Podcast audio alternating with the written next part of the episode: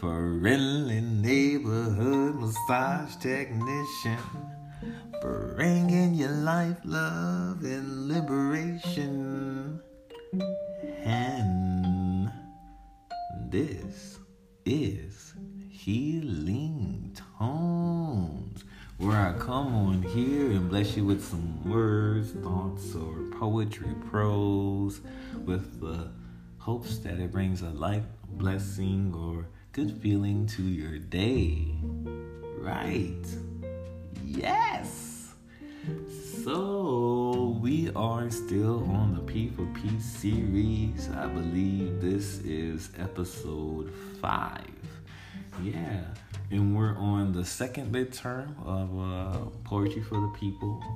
Um, yeah, so I, I did make a bit of mention of like some of the dynamics of how Poetry for the People class was working out in the in the aspect of vulnerability that had to be a part of the poems that we write. Um, and again, like I, I mentioned within that piece, there are a lot of poems within the Poetry for the People. There's at least a good six of them that I have, not six. I believe it's five five of them that that are vulnerable to the point that I don't want to gift those out to the world just yet. I still have to sit on them for a while and see how I really want to uh, distribute those works, if I want to distribute them at all. Um, one good thing that I do that I've had from Poetry for the People classes that it really helped me to look at some of my past experiences and and paint a picture for them that I can look at over and over again, if you will.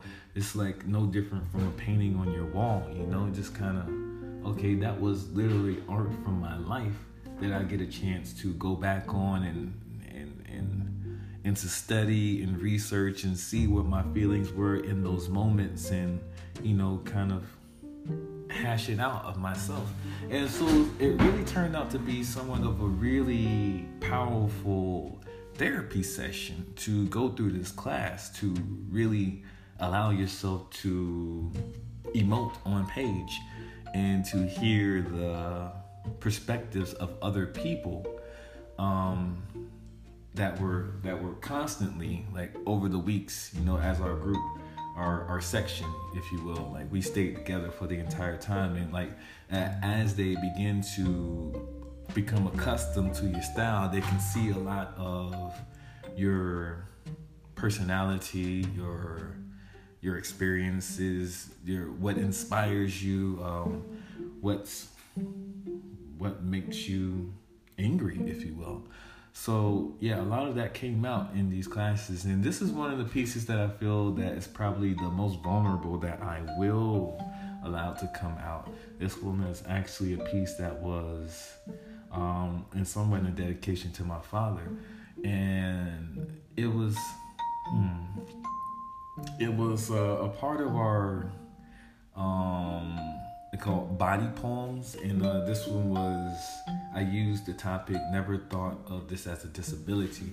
And in my past, when I was younger, I used to have a pretty hard stuttering problem and stuff. And and it's kind of funny that like after I got done writing this and like revamping it and looking at it again, um, I didn't find out till later on after my father's death that as a child he was a very quiet kid himself and and it's just funny how like there are things about your family members or those that are closest to you like your mother and your father that that really doesn't come out until it's like I don't want to say too late, but like it just comes out at a time to where either you need to hear it or it's like why didn't I know that sooner, you know? Um, but yeah, it, it, has something in relation to do with like the, the amount of communication that I had with my father growing up. And it's like I said, it's nothing that I feel like bad towards or good towards. It's just like bringing out a situation that that has happened in my life again, so I can see it and revisit it and look at it and see like where my head was within these situations. And of course, like you always want to bring it to a better light and a stronger presence of yourself.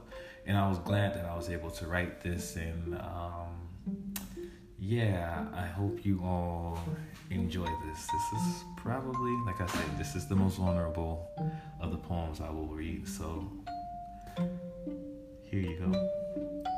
This poem is called Like Son, Like Father.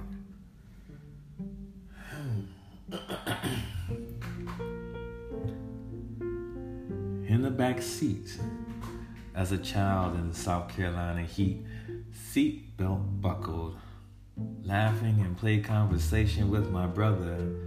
We chatter and play a dialogue of joyful kinds in the back seat. Unbeknownst to me, my mind skips a beat. Eh, eh. Voice stutters, thoughts my mind says not. Disconnected, no mind mouth coordination. Hand to head to pull the words down from my brain with no success. Eh, eh. Voice stutters. My brother laughs, so I laugh at my efforts to speak words. Father looks in the back seat with golden eyes. Stop that. Speak right or don't speak at all. Okay. I say nothing. What made me laugh now frustrates me. The same father, 20 years later, comes down with a stroke. Thoughts on his mind, he says not. Disconnected, no mind mouth coordination. Voice stutters like his child in the back seat. Karma tends to find a way to turn around. Father, unequipped to speak right, so he speaks not to me at all. This same father, five years later, hit by a car after recovery from the stroke, broke hip bones, brain contusions, and passing kidney stones. So engulfed in excruciating pains, his life stutters. Thoughts on his mind, he says not. Disconnected, no mind mouth coordination, with no way for me to turn karma around. In California, I speak right, but Father speaks not to me. I work not to stutter to avoid his scolding eyes. No visual of Father in the back of the hospital in Florida. Phone to his ear, proud to show Father my mind mouth coordination, but the only word he says, okay. What made me proud now disappoints me. My heart stutters, for one day later in Florida rains, father slips into a coma. I say, Karma, please stop turning around. But Karma, in full rotation, hands me the phone. With right speech by father's command, the only words left to tell the doctor pull the plug. Father says,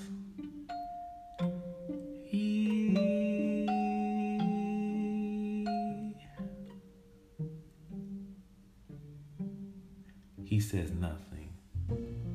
Disconnected. No child dad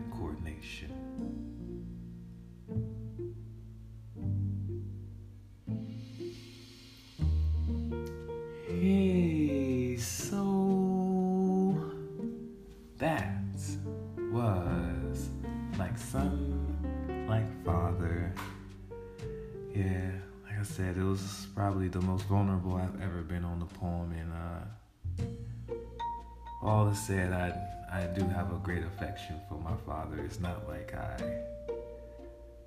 ever wanted anything like this to happen to him. And it's unfortunate that it happened to him this way. What I learned from the funeral if you will, is that my father was a quiet man as his son. so, for what it's worth, you know, I'm, I'm still, the apple doesn't far, fall too far from the tree. And I appreciate everything that he's given to me.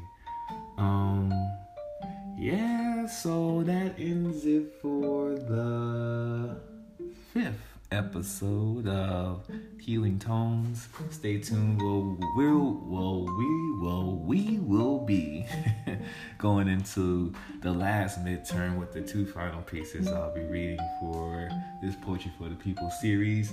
So, until then, this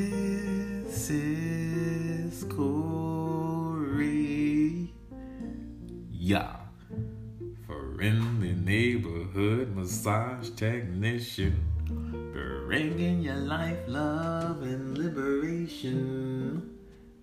And this is Healing Tones, brought to you by A Touch of Liberation, uh, mobile massage and health, wellness, education business. So, family, until then, take a deep breath. The long exhale and be well.